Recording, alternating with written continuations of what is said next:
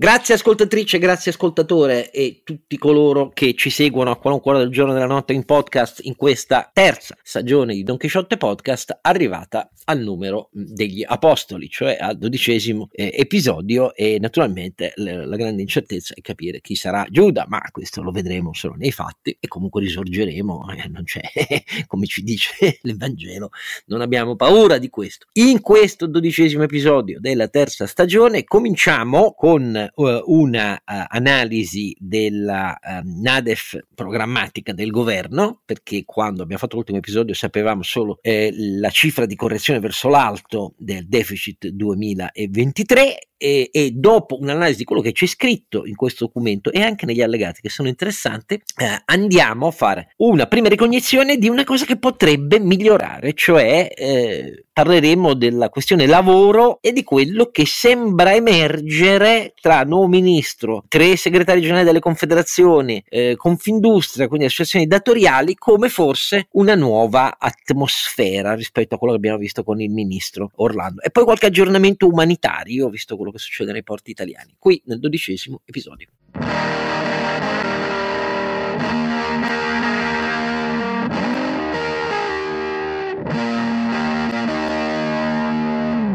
Allora, le certezze, intanto, le certezze. La certezza è che Don Chisciotte è sempre Scargiannino e a fianco a lui ci sono eh, i due eh, viandanti dell'ideale. Apostoli. No, gli apostoli. I due apostoli. No, io non sono Cristo, no. questo è poco ma è sicuro e non, non, ho alcun tipo. Altri due apostoli. Io, uno di io voi faccio due San Giovanni, ve lo dico Cristo subito, e l'altro... faccio San Giovanni, ecco, non se ne eh, discute, voi scegliete quello che fai, volete. Tu fai San Giovanni, la Vox Clamans. Eh, non San Giovanni quel decollato, San Giovanni evangelista, dai, eh, quell'altro non mica fare l'apostolo poi. Eh. Vabbè, sarebbe non volevo il Battista quello, non mi interessa, ma mestieraccio. Ma il Battista però è, è il profeta della sì, capito, però del, come dire che, che, brutta fine, vedi San Giovanni eh, che brutta fine, no, eh, sono sempre le donne che esatto. rovinano, anche nel caso di San Giovanni, Erodiade, mettimi la testa qua, eh, così mia mamma è contenta. Va bene, detto tutto questo, come vedete ci è ben presente ecco, il Vangelo. Però mh, avete già sentito la voce di Ronzinante che però deve stare un po' indietro perché è Sancio Panza. Ah, giusto, sì, sì, tocca a Sancio Panza. Ah, eh, Sancio, ah, Sancio. Ah, perché abbiamo proprio... Cioè, eh certo, c'è un canone, c'è un canone, romano, come il canone di Bari. Allora, se, secondo il canone, Sancio Panza, Renato Cifarelli, oh, presente. Presente, che presente ci invita a ricordare. Vi ricordo che il nostro sito è donchisciottepodcast.it, lì trovate i link per ascoltare le puntate e i link per chi, grazie sempre, eh, fa le donazioni e ci aiuta a portare avanti questa nostra, questo pazzo progetto che stiamo portando avanti da soli. Pazzo progetto di solitudine e però di grandi ideali. Del resto, andando per la mancia all'Estremadura, i tre quello fanno in Cervantes e noi, molto più in piccolo ovviamente, a quello ci ispiriamo. Allora, diciamo che io sto, sto più un po' più in basso di solito. Però. Eh, vabbè, comunque, Mentre io scalpito, scalpito, Carlo Alberto esatto. Carmela che vi ricorda che in principio era il verbo, ma il verbo si è fatto podcast in questo momento, che dire. Oh mamma, siamo a un'immedesimazione pericolosissima, pericolosissima, pericolosissima. Certo voglio dire comunque, eh, il Vangelo di Giovanni e l'Apocalisse è il più affascinante. Eh beh, dai, eh, con tutto il rispetto per i tre sinottici, sì, sì. Marco, Matteo e Luca, però eh, è una cosa da levare il fiato, quell'incipit eh beh, è da levare il fiato. C'è tutto lì, è tutto lì, assolutamente d'accordo. Cioè, il principio era il logo, è una cosa che uno dice, ma anche alta filosofia. E poi l'Apocalisse mi ha sempre affascinato, devo dire la verità. Però detto tutto questo, e chi l'ha illustrata nei secoli, perché poi è stata una fonte di ispirazione incredibile. In Italia conosciamo solo i rimandi all'Apocalisse di Dante, della commedia e così via, però, però insomma, mm, in, in, in, Inghilterra nei secoli della lotta a coltello, prima e dopo la lotta a coltello tra cattolici e anglicani, insomma, dall'illustrazione sì, gotico, ma i fiamminghi hanno fatto grande rappresentazione dell'Apocalisse, cioè... devo dire, uno dei, dei, dei, fenomeni mistici più interessanti e ovviamente più immaginifici. D'altra eh, parte la narrazione poco... pura è quella, stiamo parlando Revelations in inglese, apre, no? Si apre una mostra eh, a Reale con uno dei miei autori preferiti per la sua follia iconografica completamente fuori dal tempo, visto che nasce eh, a metà del 400 e muore eh, nel secondo decennio del 1500, cioè Hieronymus Bosch, cioè uno vede quei quadri e ti vengono i brividi, nel senso che ecco, e viene tutta di là la faccenda, ecco, per essere chiaro. Bene, eh, Dürer, i quattro cavalieri dell'Apocalisse. Vabbè, adesso non stiamo parlando di questo, eh, però eh, siamo polutropoi, come si dice in greco. Eh, abbiamo molti interessi noi. Io non ho nessun titolo, però continuo ad avere molti interessi. Allora, cominciamo però dal testo che è stato pubblicato e lo trovate sul sito del MEF eh, della NATEF eh, programmatica eh, che è stata approvata così i ministri il 4 di novembre scorso. E ci sono anche due allegati interessanti perché questi due allegati interessanti sono mm, sull'evasione fiscale e sull'economia sommersa diremo quattro parole anche su questo che sono interessanti perché poi confliggono con l'idea che l'evasione continua a crescere perché i dati sembrerebbero ogni anno tenete conto che la metodologia con cui si rileva poi il tax gap è una metodologia che risale bisogna, si, fanno, si fanno i conti su tre anni prima Ecco, questo è, e, e, ci sono buone ragioni tecniche per fare così, a dire la verità. E, però, quindi sui dati del 2019 rispetto al 2018 e precedenti, eh, i tax gap, cioè la differenza degli introiti fiscali rispetto a eh, quelli determinati invece nella realtà su cui si fa una stima, quindi no? eh, del, dell'evaso, e l'economia sommersa, su cui si utilizzano altre tecniche, e anche lì eh, l'economia sommersa è in contrazione, non è in espansione. Allora, detto tutto questo, cominciamo invece dalla NADEF. Vediamo Carlo Alberto che cosa ci dice e noi andiamo a ruota. La NADEF eh, è prende atto che l'economia italiana fa meglio delle profezie di sventura che eh, le hanno attribuito tanti analisti, eh, che l'anno prossimo è eh, la parte più incerta e più eh, difficile, ma viene affrontata con una me, pragmatica prudenza in termini di eh, eh, scelte pubbliche eh, e che il 2024-2025... Cioè, ecco, e questo lo sottolineo, cioè Giorgetti nella NADEF ha utilizzato un testo del MEF che era molto prudente e l'ha modificato però di poco con la prudenza che si vede nelle sue dichiarazioni. Sì, sì, sì. Parliamo di lui, sì, eh, sì, e, e però la prudenza adesso, come spieghi tu, di tutto il resto non si capisce come farà a starci. Eh, di tutto il resto vediamo, però diciamo, adesso parliamo della Nadef e non del programma politico che ci azzecca pochissimo questa Nadef, anzi niente, cioè, eh, di fatto questa Nadef è, è quella di Draghi, eh, con, con, la stessa logica direi, questa è come se l'avesse scritto. La stessa logica, non con, proprio con gli stessi no, numeri, ma con la stessa beh, logica. però insomma oggettivamente anche con gli stessi numeri. Non, non penso che il governo Draghi avrebbe... L'avrebbe tenuta... Mm.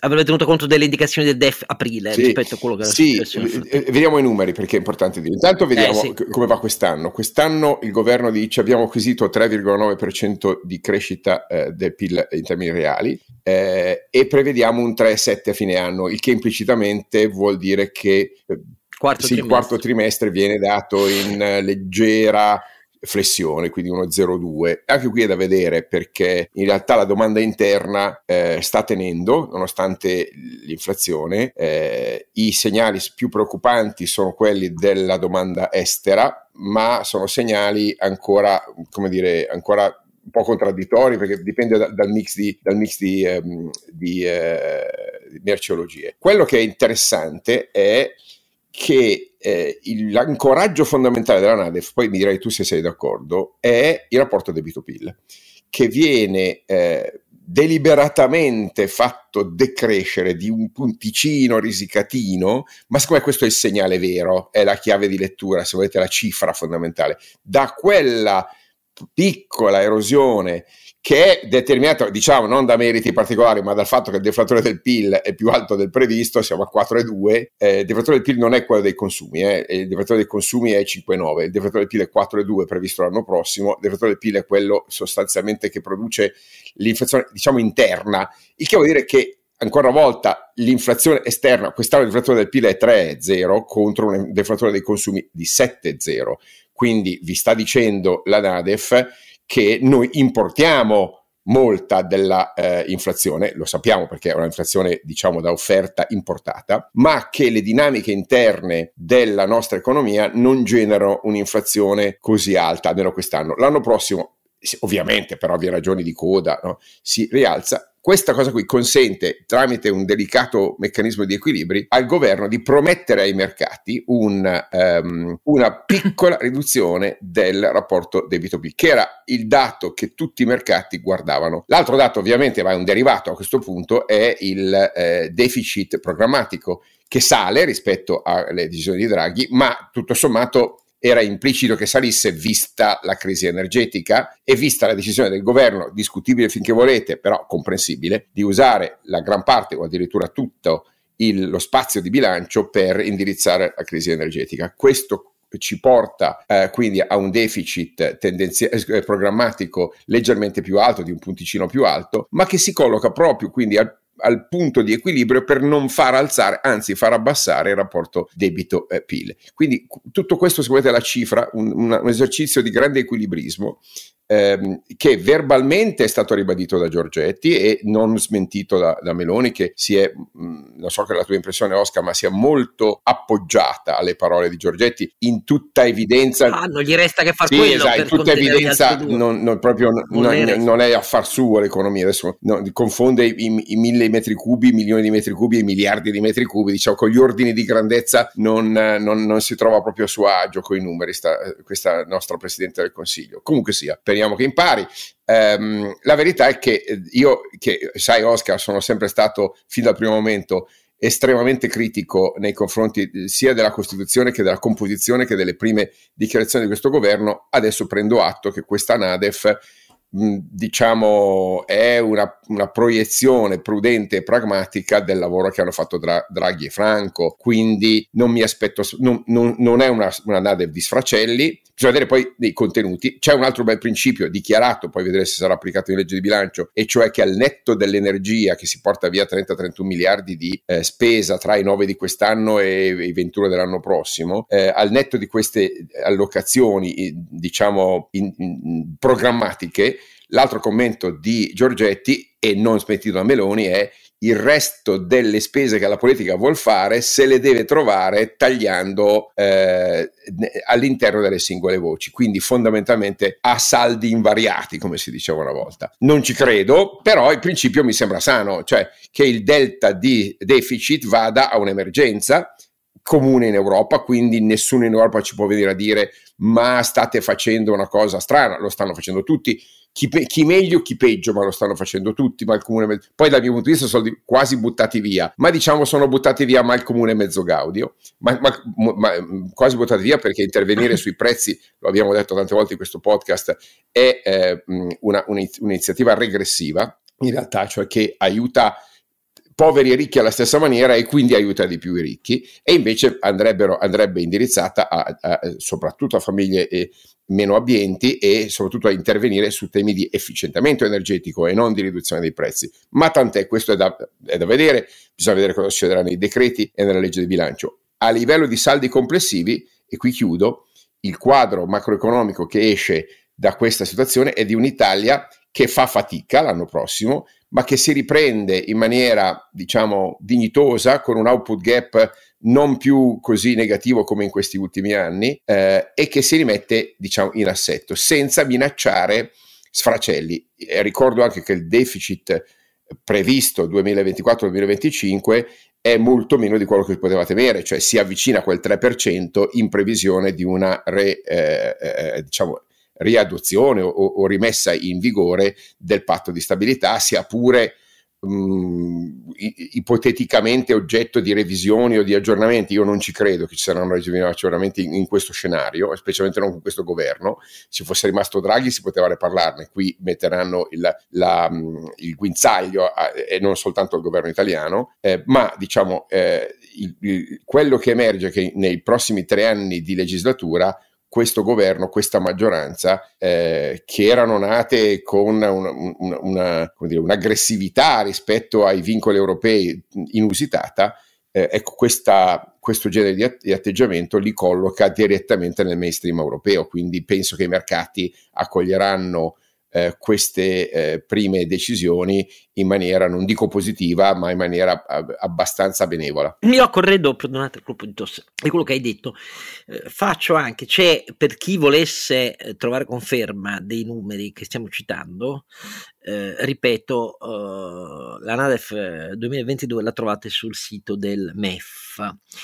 In particolare, la cosa interessante ehm, è, eh, se andate a pagina 18 del ehm, documento, trovate una tabella e in questa tabella ci sono ehm, i, ehm, gli indicatori di finanza pubblica in ehm, paragone nel quadro tendenziale e quadro programmatico. Lo ripeto perché non si ricordasse, il tendenziale è a legislazione vigente, programmatico incorpora le previsioni, cioè gli effetti delle misure che poi il governo deve assumere. Allora, tra il programmatico e il tendenziale approvato il 4 novembre, cioè di questo governo, e il tendenziale, che era quello noto della Nadef Draghi settembre 2022, ma anche del programmatico, che era pronto, anche se poi il governo non l'ha reso noto, sempre per il 2022.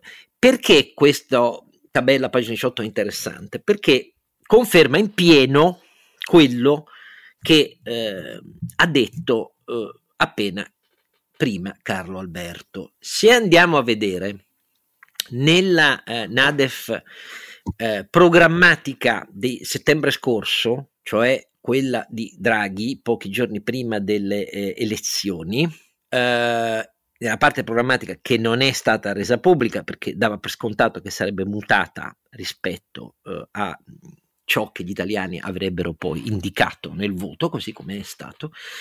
Allora, l'indebitamento netto programmatico, l'ultimo aggiornamento del governo Draghi a settembre del ministro Franco, ehm, era per il 2022 un indebitamento netto programmatico mh, hm, eh, del 5,6% cioè del meno 5,6%, come è noto. Meno, cioè il meno, ma insomma di 5,6% eh, del PIL. L'indebitamento netto del programmatico di questo governo resta in meno 5,6%. Se andiamo al programmatico per il 2023, qui c'è lo scostamento, l'indebitamento netto programmatico eh, a cui il governo Draghi voleva arrivare nel 2023 era il 3,9% del PIL di deficit, mentre invece in questo governo è il 4,5%, cioè eh, uno 0,6% di PIL pari a 9,2 miliardi in tutto, perché un punto di PIL vale oramai 18,1 miliardi, e, e questo è il discostamento per il 2023.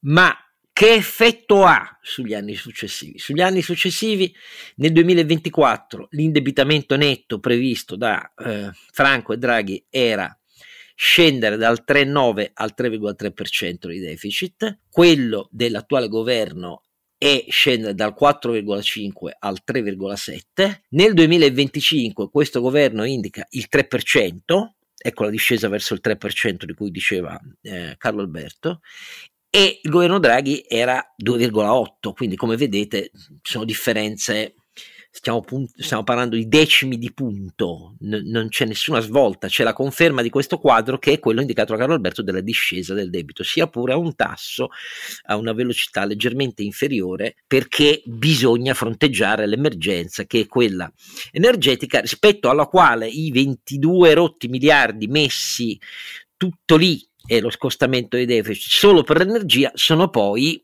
come si scrive nel testo, anche prudenziali, perché dipende dal fatto di dover considerare come stabile la prospettiva al ribasso che c'è stato nella fascia attuale per il gas dai 105 ai 120 euro a megawattora e non di più, ma questo non lo può sapere nessuno. Quello che eh, interessa poi è anche secondo me il saldo primario. Il saldo primario è la differenza ehm, tra spese al netto nell'ora del debito e entrate eh, nel caso del programmatico del governo Draghi Franchi, nel eh, 2022 eh, sapete che siamo, uh, l'abbiamo perso il primato di essere t- da tanti anni in avanzo primario.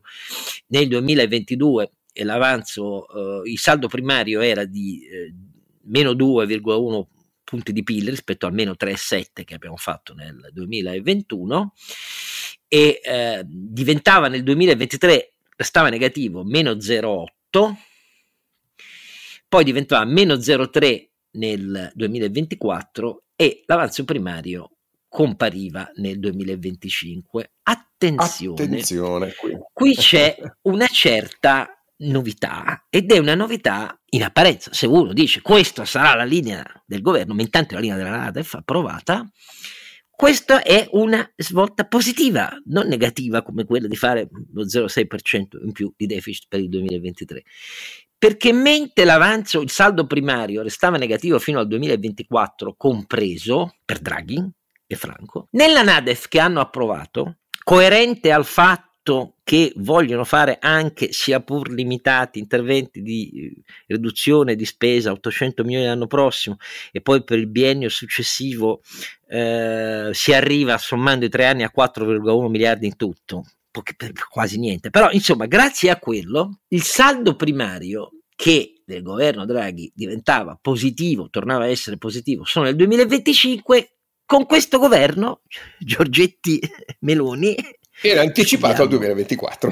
È anticipato. Ecco, e nel 2025 allora, addirittura 1 e 1 più 1 e 1 di solito. Io quando ho letto questa roba ho detto, ho detto no, sto leggendo male. I giornali non ci hanno no, fatto no, caso. No, Però voglio dire, è un'impostazione di fronte alla quale, almeno a Giorgetti e Meloni, va riconosciuto che è lontana non anni luce, parsec, unità astronomiche rispetto sì, anche perché il target del rapporto debito-PIL al 2025 è più basso di quello previsto da Draghi, cioè 141,2, Draghi prevedeva il 141,4, quindi... E 4, dif- cioè, però, ecco, eh, ecco, okay. quindi questo, se stiamo ai numeri, questo è un documento eh. ufficiale approvato, dovrebbe fare testo e lì c'è scritta una roba che se applicata con coerenza eh, ci mette al riparo da un allarme mercati, eh, BCE, Commissione europea, che è meglio evitare, visto le esogene con cui dobbiamo fare i conti, meglio evitare almeno le esogene negative a casa nostra, compresa Europa che è casa nostra. Perché poi per il resto, per esempio, gli interessi passivi sul debito restano uguali e restano uguali perché sono nati e formulati sull'idea che nessun governo italiano è così pazzo da metterci a riaprire la gara dello spread, cioè restano, sono saliti nel 2022 da, eh, um, da 3,7 eh, eh, da 3,6 punti di PIL al 4,1 e, e, e, restano al 4,1 anche nel 2023, cioè un'ipotesi conservativa che implica non dire non solo non fare, ma non dire follie. Ecco. Questo è eh, il, il, punto di fondo. Qui c'è una differenza rispetto invece al programmatico di Draghi, che però non incorporava no, certo. l'aumento di tasse della BCE. Sì, Questa sì, è la differenza, quindi non è voluto. Ma per il resto è un'ipotesi conservativa, prudente, che però è un, è impegno, un impegno, a non creare spread, eh, mi sembra evidente. Evitare di dire e fare stronzate. Eh. Ecco, questo io non so se sia chiaro a Berlusconi e a Salvini soprattutto, però no, i loro ministri lo hanno approvato, questo testo, e quindi non ci resta che... che averlo capito, che poi vediamo. Insomma, l'hanno approvato, lo capito. averlo capito è già un'altra cosa. Però oh, in tutto questo diamo anche, perché io sono convinto che nessuno a casa pochissimi a casa, hanno un'idea, a parte le percentuali di punti di PIL. Però io voglio fare anche qualche osservazione, su questo lo trovate a pagina 14 invece, per chi volesse farci le pulci. Pagina 14 c'è un'interessante pagina che invita a riflettere, ecco, almeno quelli come me che ritengono che abbiamo esagerato a fare i bonus, mh, insomma, le centinaia di miliardi di debito in più che dobbiamo a Conte, secondo me, con le misure con cui sono state fatte e, e gli effetti che hanno raggiunto, qui si leggono cosa vuol dire e, e, ci sarebbe molto da riflettere, per quello mi viene da sorridere ai 4,1 miliardi in tre anni di riduzione della spesa pubblica, perché fa ridere se posso dire. Perché fa ridere? Se andiamo a vedere il conto della pubblica amministrazione a legislazione vigente, mh, mm, eh, noi eh, abbiamo eh, una roba per la quale il totale della spesa pubblica nel, nel nostro paese quest'anno ha superato,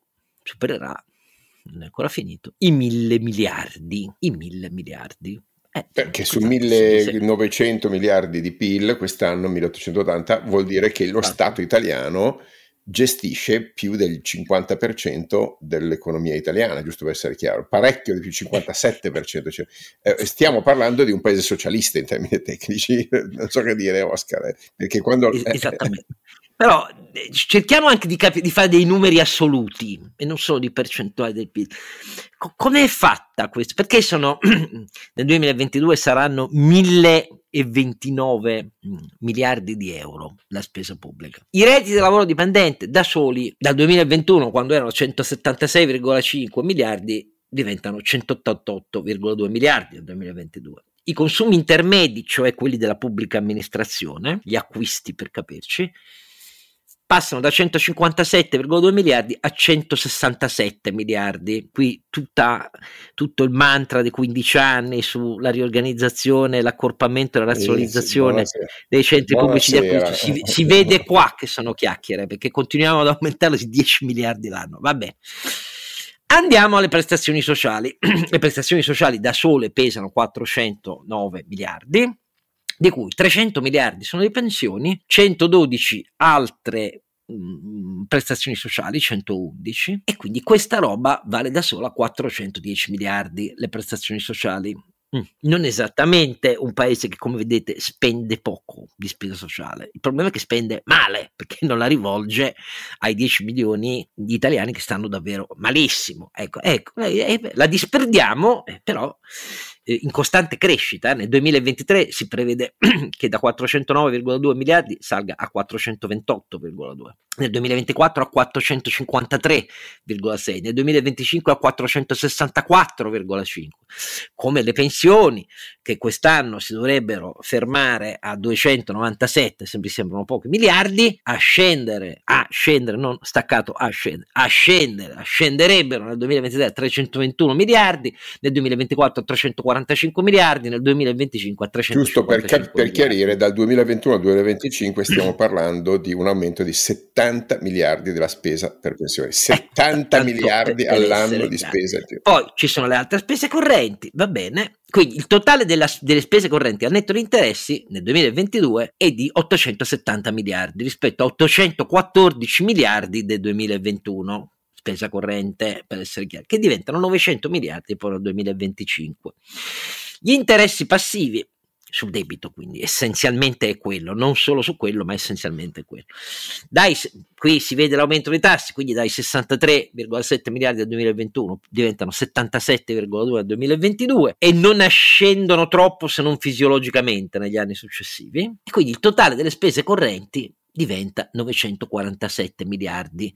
Poi se ci aggiungete gli 81 miliardi in fortissima discesa nel 2022 rispetto ai 108 del 2021 di investimenti dello Stato in conto capitale e ci aggiungete i 49, anche qui sia pur in più lieve discesa rispetto a, all'anno precedente, gli investimenti fissi lordi, i contributi in conto capitale, eccetera, eccetera, il totale della spesa che si somma per quelle in conto capitale al, ai 947, quasi 948 miliardi di spesa corrente, diventa 1029 miliardi di euro.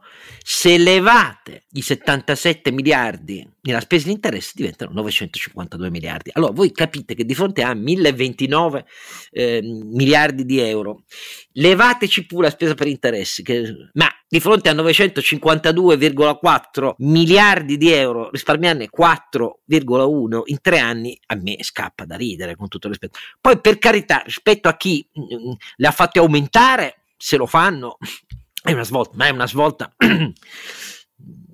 del tutto simbolica. Il problema è, semmai, visto che non mi aspetto che nessuno incida davvero nella spesa, perché è capitato solo due anni, se vedete le serie storiche degli ultimi 30 anni, riallocare almeno 5-6 punti di di questa roba da mille miliardi. Quello si può fare adottando una logica di diverse priorità di impatto. Questo è il problema vero, cioè adottando una logica micro di cui purtroppo la spesa pubblica italiana è del tutto sprovvista. Ecco. Diamo anche le entrate, perché le entrate eh, il totale delle entrate fiscali rispetto ai 952,4 miliardi delle spese finali al netto degli interessi, eh, comunque sono 932 miliardi in questo 92, 2022, 932 miliardi, cioè una roba 43,8 di pressione fiscale, per essere chiari. Eh, cioè, le, le, tributarie sono 568 miliardi, di cui 284 le imposte dirette, 280 le indirette, poca roba, 4,8 miliardi le, eh, in quelle in conto capitale. I contributi sociali,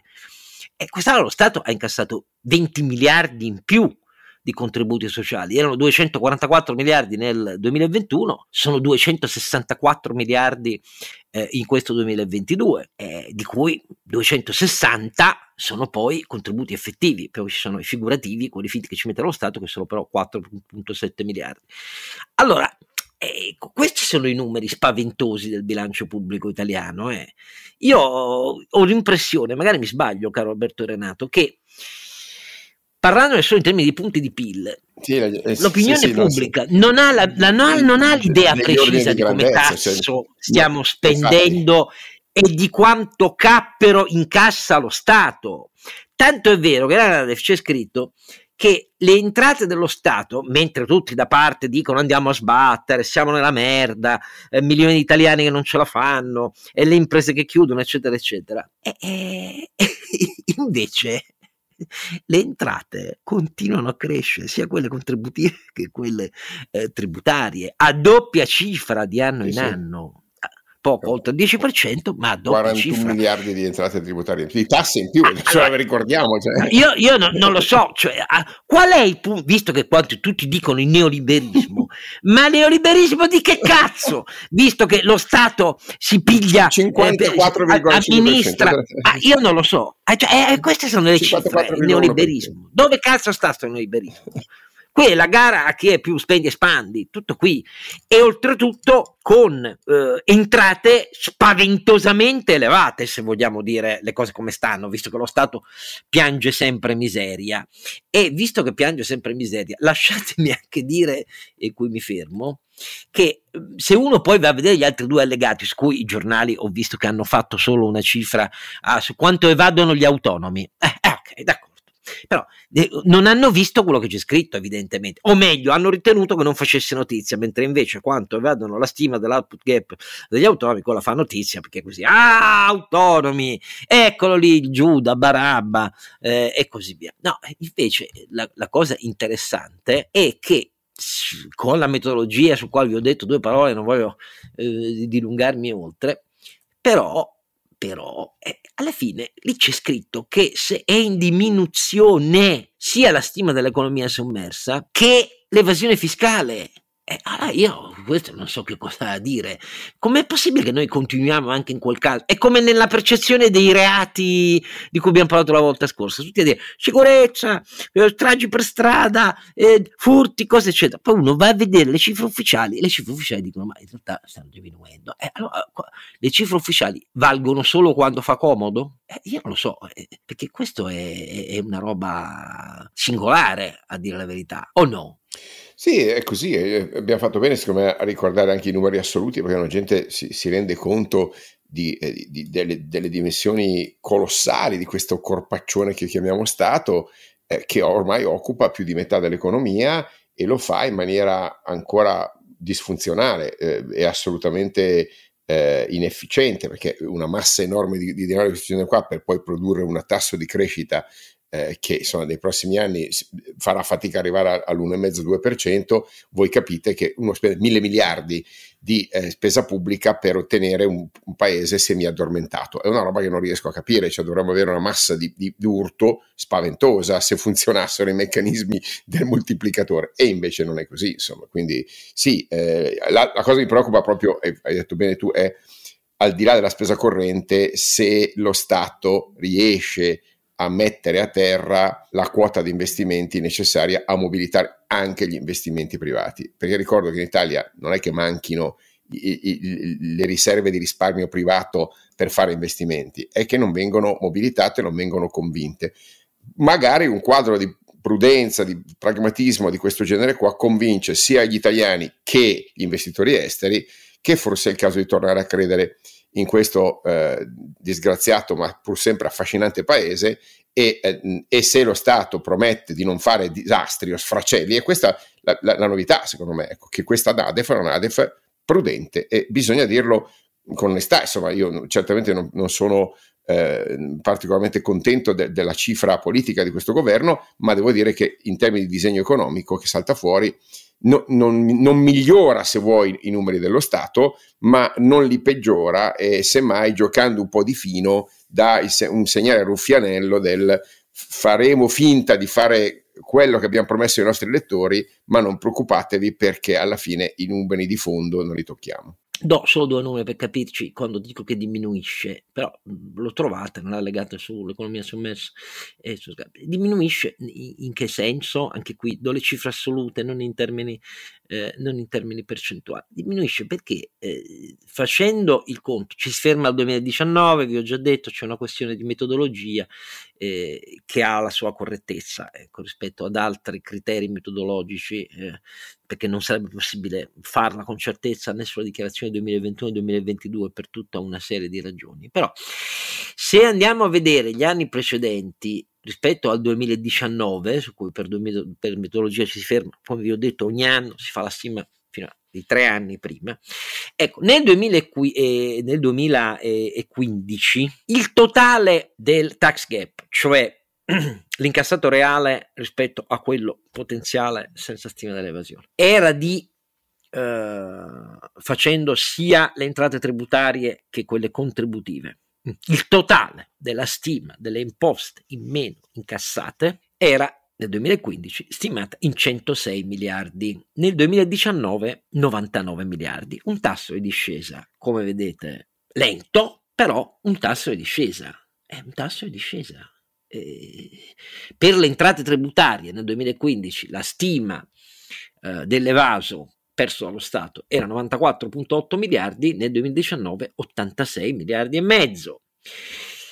Eh, anche qui scende, è sulla contribuzione che invece la tendenza non è la stessa, perché sul totale delle entrate contributive la stima degli incassi persi cioè dallo Stato era nel 2015 di 11.3 miliardi e invece è salita tranne che nel 2016, poi 2017, 2018, 2019 è salita, passando da 11,3 miliardi a 12,6.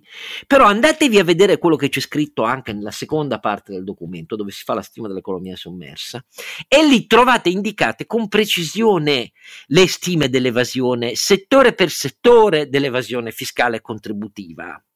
E troverete quello che i giornali non vi dicono, perché i giornali dicono sull'IRPEF sono gli autonomi quelli che hanno oltre il 60% del minor gettito IRPEF, l'Agenzia dell'Entrata lo stima sugli autonomi. Ma nei settori dell'economia italiana, cioè laddove sulla contribuzione la tendenza è a crescere nel nero e non a scendere, troverete che sono i servizi quelli che fanno questo fenomeno. I servizi, non l'industria e la manifattura i servizi, l'unico settore eh, dell'industria che ha una percentuale però non a doppia cifra, ma il 2 e 4%, sono quelli del, del trasporto e logistica e poi a sé rispetto all'industria stale edilizia. Allora, perché i governi non si scatenano su questi settori, visto che ci sono le stime che indicano dove si annida il lavoro nero, dove si annidano le finte cooperative che si aprono per sottoscrivere magari contratti pirata e poi non versano i contributi, visto che lo Stato lo sa perché non si scatenano su quelle? Scusate la domanda, perché io non ho una risposta che non sia l'interesse a tenersi buoni quelle constituency. Del resto, eh, il commercio di prossimità significa centinaia e centinaia di migliaia di esercizi, del resto la ristorazione, del resto l'industria ricettiva, eccetera, eccetera, eccetera, dove nella vita di noi, di ciascuno di noi, se ha un figlio che cerca lavoro, sa che cosa si annida. Ecco, però in generale io vedo che le grandi polemiche sono su i grandi evasori come se fossero i grandi gruppi, i grandi ricchi. Eh, invece non è così. perdonatemi, ma io questa storia qui, dopo tanti anni, la demagogia sulle stime dell'evasione e del sommerso, quando poi quelle ufficiali dicono che è in contrazione lenta, eh, comunque il fenomeno è molto rilevante in Italia, perché non è che scendere da 106 a 88 miliardi, eh, chissà che passo avanti risolutivo sia, ma perché in quei settori che qui sono indicati non si scatena la cavalleria dello Stato? Ah, ecco, questo sarei curioso di saperlo. Pausa. Oh, però, eh, insomma, vi abbiamo affogato di numeri, però qualche considerazione su questa sembrerebbe. Nuova atmosfera intorno al tavolo delle misure sul lavoro, che è un grande problema nel nostro paese, nel senso che abbiamo troppo poco alta la partecipazione reale al mercato del lavoro, da noi lavorano 20 milioni di italiani, eh, cioè stiamo sfiorando il 60% sul totale della popolazione attiva. In Germania ne, guada- ne, lavorano 41 milioni, 41 e loro non sono il. C'è anche da dire, Oscar, che adesso non ricordo a memoria i numeri, ma c'è anche una componente di part-time molto più elevata all'estero. Eh, Benissimo, Comunque, sono 22 milioni erotti, però sono 22 milioni erotti. I, i tedeschi eh, sono 41 milioni erotti, i tedeschi come è noto non hanno il doppio della nostra popolazione, il problema è che, e non hanno neanche una popolazione attiva in percentuale che pesa più di noi, perché anche, no, anche loro hanno un problema demografico, solo che da loro lavora il 75 e fischia per cento della popolazione attiva. Noi oltre il 60 non riusciamo ad andare, con un tasso di partecipazione poi femminile e giovanile bassissimo. Però quello che è successo all'Assemblea nazionale venerdì scorso di, eh, annuale di Federmeccanica con un dialogo molto aperto su come approcciare il nuovo governo sulle misure del lavoro tra i tre capi delle confederazioni sindacali e eh, Federmeccanica e Confindustria, qualche barlume di novità sembrerebbe indicarlo. Che dice Carlo Alberto? Sì, ho trovato un cambio di stile eh, di tutti e tre gli interlocutori, cioè eh, l'industria, i sindacati e anche questo ministro del lavoro che si è presentato con un tono eh, beh, decisamente diverso da quello di prima, questo non ci voleva molto, diciamo così.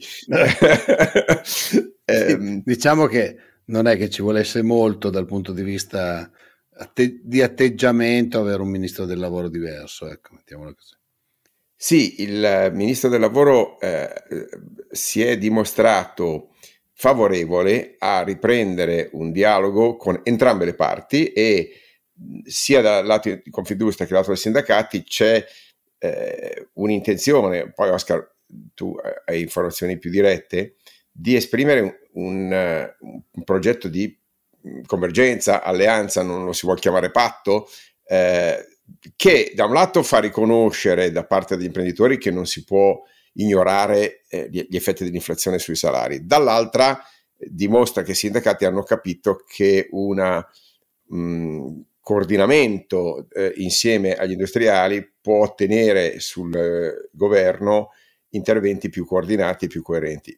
In particolare parliamo dell'allocazione del cuneo fiscale, della riduzione del cuneo fiscale e sperabilmente un ripensamento delle politiche attive sul lavoro, quindi non stiamo parlando soltanto di salari che se volete è un gioco a somma zero, ma parliamo di fiscalità e parliamo di politiche eh, attive. Direi che se l'impianto è questo, a fronte del fatto che l'occupazione in Italia sta ancora andando discretamente bene, caro Oscar, sta comunque aumentando la partecipazione al lavoro, per quanto gradualissimo. Sì, gradu- però, diciamo, adesso, però eh, quest'anno non è che siamo andati indietro, siamo andati no, leggermente sì. più avanti. No? Sì. ehm, ecco, la preoccupazione qual è? Che non possiamo andare molto oltre a fronte di una carenza strutturale di alcune professionalità e di modelli di reskilling e upskilling della forza lavoro. Se non si interviene insieme tra, tra eh, industria e sindacati su questo fronte con l'appoggio del governo, le forze di mercato da sole potrebbero non riuscire a garantire la sostituzione, del capi- la sostituzione e l'incentivo alla formazione del capitale umano primario necessari ad affrontare questo nuovo ciclo tecnologico organizzativo che aspetta il mondo delle imprese. Ecco, questo va detto, al di là dei numeri aridi e, e di sintesi, no? c'è un tema strutturale, bisogna cambiare, cambiare o ripensare progressivamente almeno la natura dei contratti. Il lavoro è cambiato in questi anni, l'ultimo contratto del lavoro era pre-Covid, nel frattempo è arrivato il lavoro agile, il lavoro smart, sono arrivate qualificazioni completamente diverse, insomma questi, questi ultimi anni di, eh, di evoluzione delle, dei modelli organizzativi e dell'economia impongono che si, ci sia un ripensamento e non semplicemente un ritocco o un adeguamento. Ecco, ci deve essere un forte ripensamento. Ci sono le premesse per farlo? Non vorrei essere troppo ottimista, però ho, ho notato almeno dei segnali eh, in quella direzione. Allora, io anche li ho notati. C'è un'osservazione politica eh, eh, che riguarda forse, vedremo nei fatti, ma forse l'origine eh, di questa nuova atmosfera. E poi c'è una cosa che invece riguarda il governo. Qual è, secondo me, la, la, la, la, circostanza che è venuta meno e che deve indurre, come è ovvio, soprattutto la CGL a un atteggiamento diverso? La CGL negli anni alle nostre spalle con Orlando, ma in realtà anche i due ministri del lavoro precedente, no? il ministro del lavoro precedente era il Di Maio prima serie, prima che si redimesse e poi sparisse dalla politica, e poi è seguito il ministro Catalfo e poi è venuto Orlando. La CGL in questi anni sempre stata, ha sempre detto no a una concertazione eh, sindacati imprese su temi per cui poi bisogna tenere conto del fatto che ci vuole l'intervento del governo sul tema fiscale, sul tema eh, del cuneo contributivo, sul tema delle politiche attive del lavoro. Ha sempre detto no perché ha sempre sperato e non sbagliava che un rapporto da solo a solo con eh, i ministri di Maio, prima versione, Catalfo e Orlando, eh, era avvantaggiata la CGL rispetto agli altri. Quindi dice: Io non ci vado, non faccio un accordo con gli altri perché io so che lì trovo orecchie più attente per quello che voglio io. Questa roba è finita è finita perché il, il, nuovo ministro, il ministro Calderone, anche dalle enunciazioni che ha fatto, l'enunciazione che ha fatto è quella di dire partiamo a vederci tutti insieme e dovrebbe cominciare proprio lunedì di questa settimana, cioè domani, noi siamo la notte tra domenica e lunedì, poi dovremo fare dei tavoli tecnici sui maggiori problemi quindi con un atteggiamento completamente diverso da Orlando, che ha sempre preferito uh, un rapporto diretto solo con i sindacati, sempre, perché poi Confindustria ha sempre fatto polemiche con l'associazione datoriale. E, e, allora, come è ovvio, anche la CGL deve tenere conto di questa, di questa realtà. Oh, poi naturalmente si parlava dei meccanici, I, i, meccanici che da soli sono un milione, il contratto di Metalmeccanici e di Federmeccanica significa da solo un milione e mezzo eh, di lavoratori. Eh, quindi stiamo parlando di uno dei contratti che è storicamente più importante perché malgrado sia scesa la quota di valore aggiunto, il numero di imprese di occupate della manifattura negli ultimi anni con la terziarizzazione dell'economia e anche dopo le due grandi crisi eh, alle nostre spalle, e comunque resta il contratto per definizione no? ed è il contratto per definizione che però negli ultimi due contratti nazionali, cioè quello la cui trattativa cominciò nel 2013 e fu rinnovato nel 2016 e poi con il contratto nazionale 2021 firmato mh, mm, nel 2021, eh, che anche quello partì molto prima la contrattazione, eh, si tratta di due contratti molto particolari, in cui da una parte si è trovato il consenso con tutti i sindacati, ma dall'altra sono stati dei fondamentali passi avanti di riferimento, avrebbero dovuto essere, poi non è stato così per via delle difficoltà che sono intervenute, poi la pandemia e poi l'energia e così via, eh, per l'intero mondo delle relazioni industriali italiane, perché nel contratto del 2016 dei meccanici fece un enorme passo avanti sul diritto alla formazione come diritto individuale eh, e sul welfare aziendale come parte integrante e, e, in quello del 2021 ci si è messi finalmente alle spalle il mansionario che era fordista, se non addirittura prefordista, cioè aderendo all'idea che c'è un interesse comune di sindacati, cioè lavoratori e imprese, a fronteggiare le sfide del nuovo lavoro, quello a cui si riferiva appunto Carlo Alberto. Lì quindi questa atmosfera ed è così anche con il contratto dei chimici e della farmaceutica. Storicamente anche quello dei tessili è diventato così, anche se il tessile ha perso molto, molto quota nell'industria italiana, però sono diciamo i quattro comparti in cui l'atteggiamento datoriale e sindacale è reduce da molti anni di collaborazione estenuante nel confronto interno per trovare soluzioni concordate e la reciproca soddisfazione. Ecco, questo è un dato di fatto che però si vede poco nel resto del, del mondo del lavoro italiano. Allora, questa cosa qui, se unita a una differenza di cosa politica, porterà a quello che Stirpe, il vicepresidente di Confindustria, ha proposto ai tre segretari confederali, guardate, non andiamoci separati, andiamoci tutti insieme, ma prima di andarci facciamo un confronto tra noi e troviamo la convergenza tra noi, saremo tutti più forti in quel caso di fronte alla politica, a prescindere dall'indirizzo politico del governo, cosa a cui Sbarra e anche Bombardieri hanno detto sì, Landini ha detto sì, basta che non lo chiamiamo patto, però ecco, il tono di Landini era effettivamente cambiato. Credo per quello che dico io, è cambiata la circostanza politica, non c'è più Orlando che gli fa sponda. Però vedremo. La cosa invece che mi interessa sottolineare è che se la Meloni davvero vuole essere coerente con quello che ha detto nel discorso di fiducia, cioè che la vera risposta alla povertà in Italia non sono i sussidi ma è il lavoro, allora lì serve un progetto, un progetto serissimo pluriennale, perché ci sono tre canali da cambiare. Il primo è quello dei programmi di formazione dell'offerta pubblica di formazione italiana, la scuola e l'università, e, e quello non è una cosa facile, visto che il sindacato va per traverso poi, eh.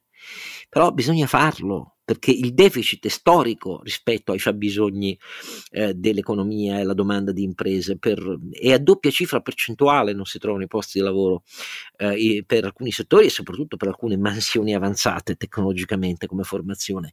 E, e quello è un gap terrificante. E questo è un primo canale. Poi c'è il secondo canale quello della formazione permanente in, lungo l'intero ciclo vitale dei lavoratori e della formazione per, tra virgolette, gli espulsi dal mercato del lavoro, nonché per la quota comunque di alcune centinaia di migliaia dei percettori del reddito di cittadinanza che sono occupabili.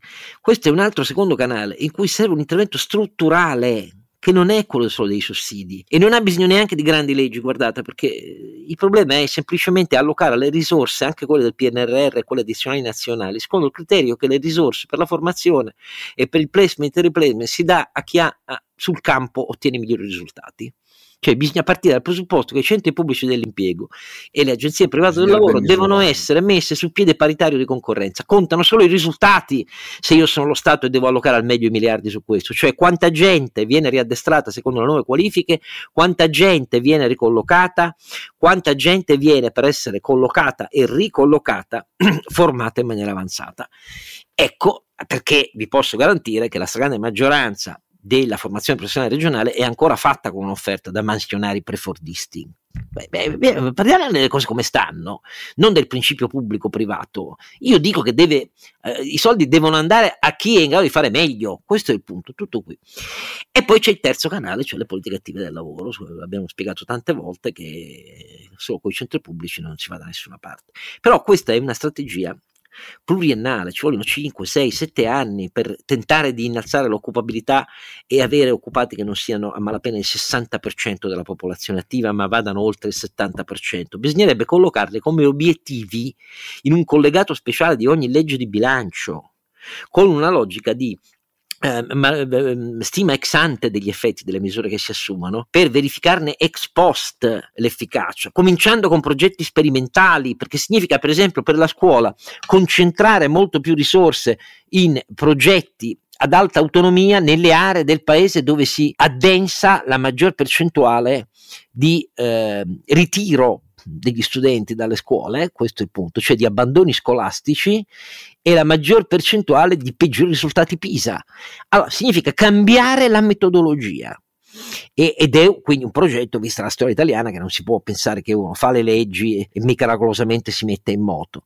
Però se non ci diamo un progetto pluriennale di innalzamento degli occupati in Italia fatto con lo strumento fiscale contributivo, con lo strumento delle politiche attive del lavoro, con lo strumento della riforma della formazione permanente e come strumento di replacement e dei percorsi formativi scolastici universitari, L'esperienza italiana, il fatto che non riusciamo ad andare oltre il 60% di occupati legali sulla popolazione attiva, ci dice che non schiodiamo da quel punto di vista, perché c'è una tale congerie di problemi, ehm, le cure parentali ancora affidate alle donne, eccetera, eccetera, eccetera, che la percentuale, per quanto sia positivo il fatto che a ogni ripresa andiamo un po' meglio, anche come occupati, come ha sottolineato Carlo Alberto, ma non lo facciamo il balzo che ci serve verso il nord Europa, perché quella è la differenza vera per alzare eh, produttività da una parte e concreta quantità di soldi messa nelle tasche dei lavoratori dall'altra.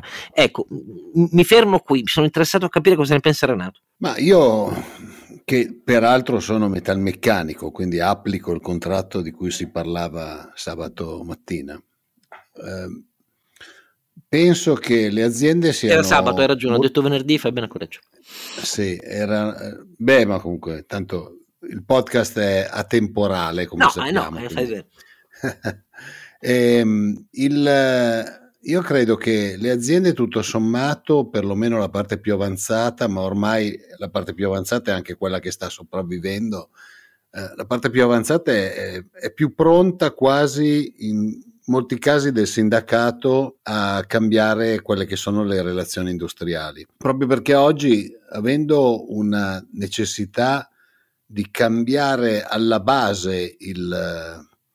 Eh, diciamo, la struttura della tua occupazione, faccio l'esempio, tutto il passaggio all'elettrico, all'elettrificazione, al, alla digitalizzazione, eccetera, comporta l'inserimento o la riformazione di tutte le persone che in, in azienda che erano meccaniche fino a un po' di anni fa. È un processo che è iniziato da molti anni, però è un processo meccaniche e analogiche per di più. Erano meccaniche analogiche, eh sì. nel senso che una volta il pulsante che comanda, cioè il vetro della macchina tanti anni fa era meccanico, cioè esatto. facevi girare la levetta, comandi elettromeccanici e non impulsi digitali, ad, esatto. E poi è passato ad elettrico, cioè c'era un pulsante che faceva partire un motorino elettrico, oggi è elettronico, vale a dire c'è un pulsante da qualche parte il quale comanda una centralina la quale dà un impulso di chiudere il finestrino. E questo è un cambiamento completamente diverso. Eh, tra l'altro, almeno per quella che è la mia esperienza e per come parlo con i colleghi, ma anche con le persone, ad esempio il welfare è stata una cosa eh, molto apprezzata da parte dei, eh, delle persone che lavorano in azienda, è una cosa sulla quale per fortuna anche gli ultimi governi hanno puntato abbastanza facendo una defiscalizzazione un po' più alta di quello che è il contratto dei metalmeccanici che ha permesso alle aziende di aiutare le persone eh, con servizi reali, perché poi la maggior parte del welfare viene erogato attraverso delle piattaforme di servizi. La formazione è necessaria e sono prim- per prime le aziende che lo dicono, anzi molto spesso quello che succede è che ha più voglia di fare la formazione l'azienda dei collaboratori e questo a volte è un peccato. Eh, quindi da, dal mio punto di vista le aziende sono pronte, sono pronte a fare un cambiamento, sono pronte a fare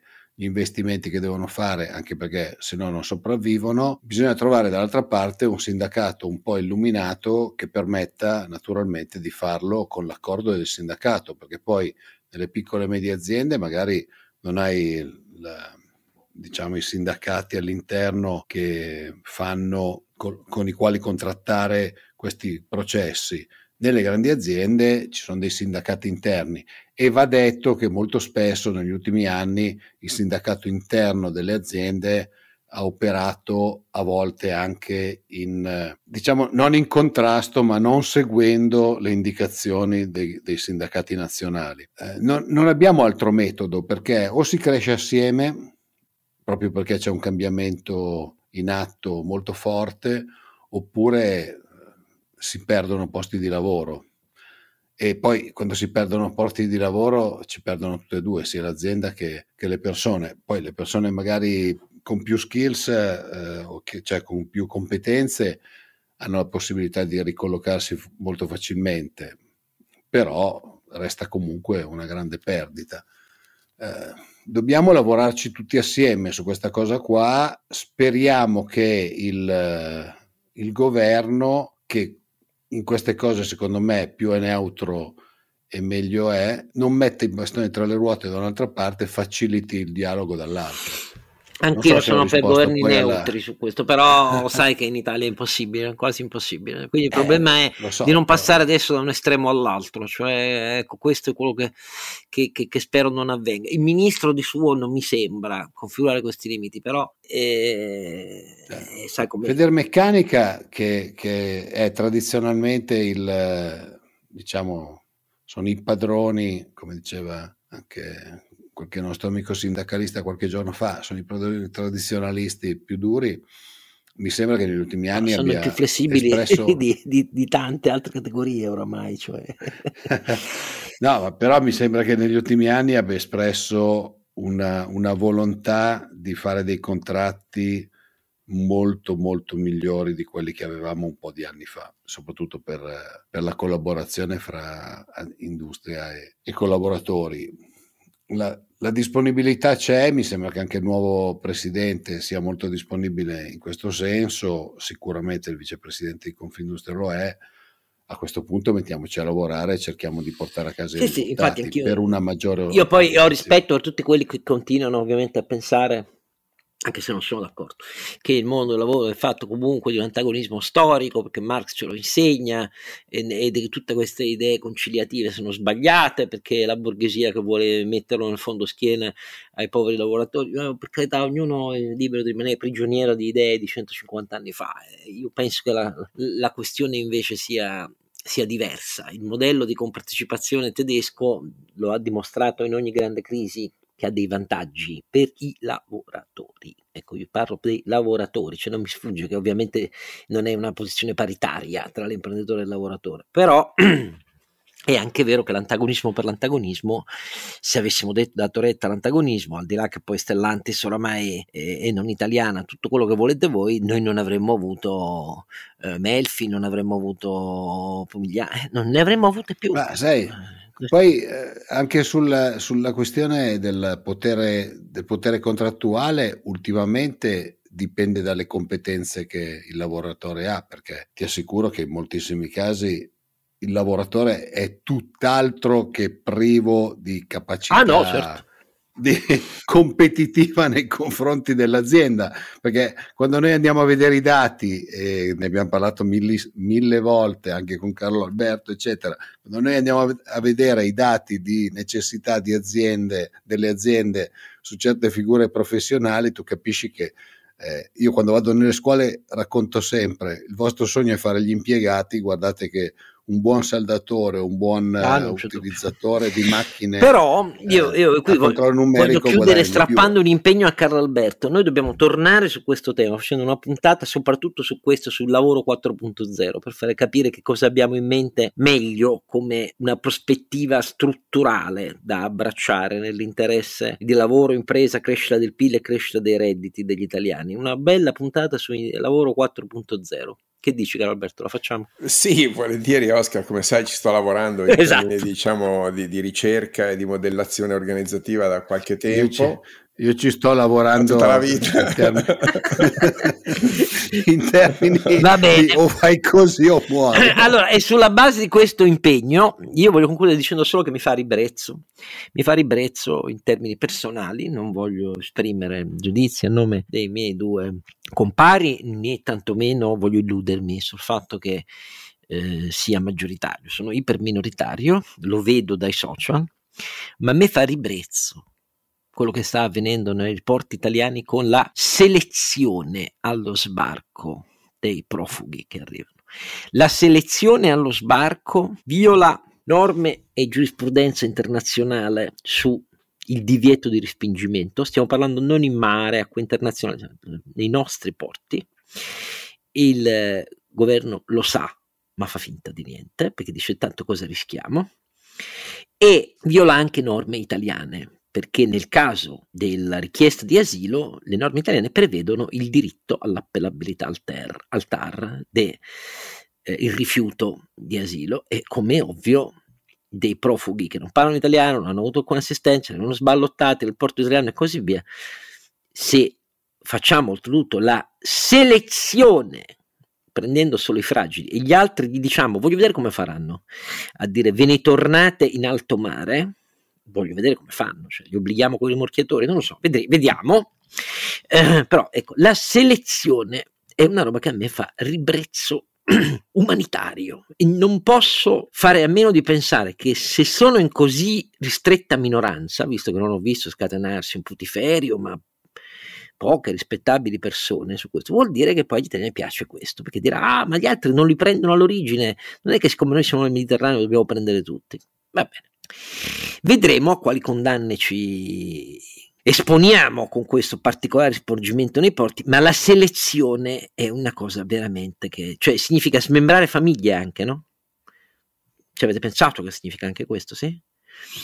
Bene, d'accordo, facciamo un passo avanti nell'abisso e poi raccontiamoci che l'Italia però è il paese eh, de, de, dell'amore, dell'umanità, eccetera, eccetera. Sì, poi ricordiamo Oscar che la quota di migranti che arriva tramite ONG, adesso vado a memoria, ma sarà il 18-20%, eh, calcolando che eh, diciamo fragili, donne e bambini potrebbero essere abbondantemente più della metà, vuol dire che tutto questo, eh, diciamo, flettere i muscoli alla fine cosa incide? Sull'8-9% dei migranti. Vedi, vedi che oltretutto come dire, è ridicolo. No ma noi non vogliamo i maschi che ci servono poi nel lavoro oh, italiano. Detto, caro ministro se mai fai adesso, se vuoi fare un po' di pragmatismo fammi venire quelli che lavorano che almeno ci servono per le costruzioni l'agricoltura e per l'industria. Cioè bisogna proprio essere non solo ideologicamente eh, volgari ma, ma proprio stupidi dal punto di vista economico a fare questa valutazione. Quindi mi eh, spiace. È popolare, eh. è popolare. Eh, eh, eh,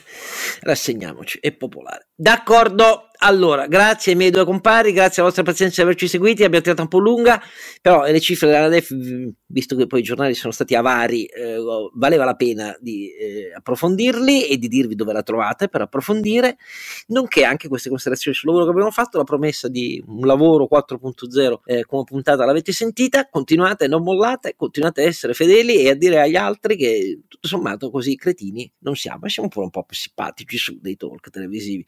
Detto tutto questo, mi sono imbrodato e chi sarà Giuda lo scopriremo solo vivendo. Appuntamento quindi al tredicesimo episodio della seconda stagione. Grazie. Terza stagione, maledizione. Don Chisciotte è un podcast autoprodotto da Oscar Giannino, Carlo Alberto Carnevale Maffè e Renato Cifarelli, in collaborazione con mdeaudio.com. Post produzione di Daniele Adamo. Per la pubblicità scrivete a info at donchisciottepodcast.it. Sigla e musica originale incisa dalla famiglia Bonfiglio. L'autore è Michele Novaro. Copertina di Simone Angelo Ferri e non ci sono autori perché andiamo rigorosamente a braccio, mentre le uscite sono regolari nella loro irregolarità.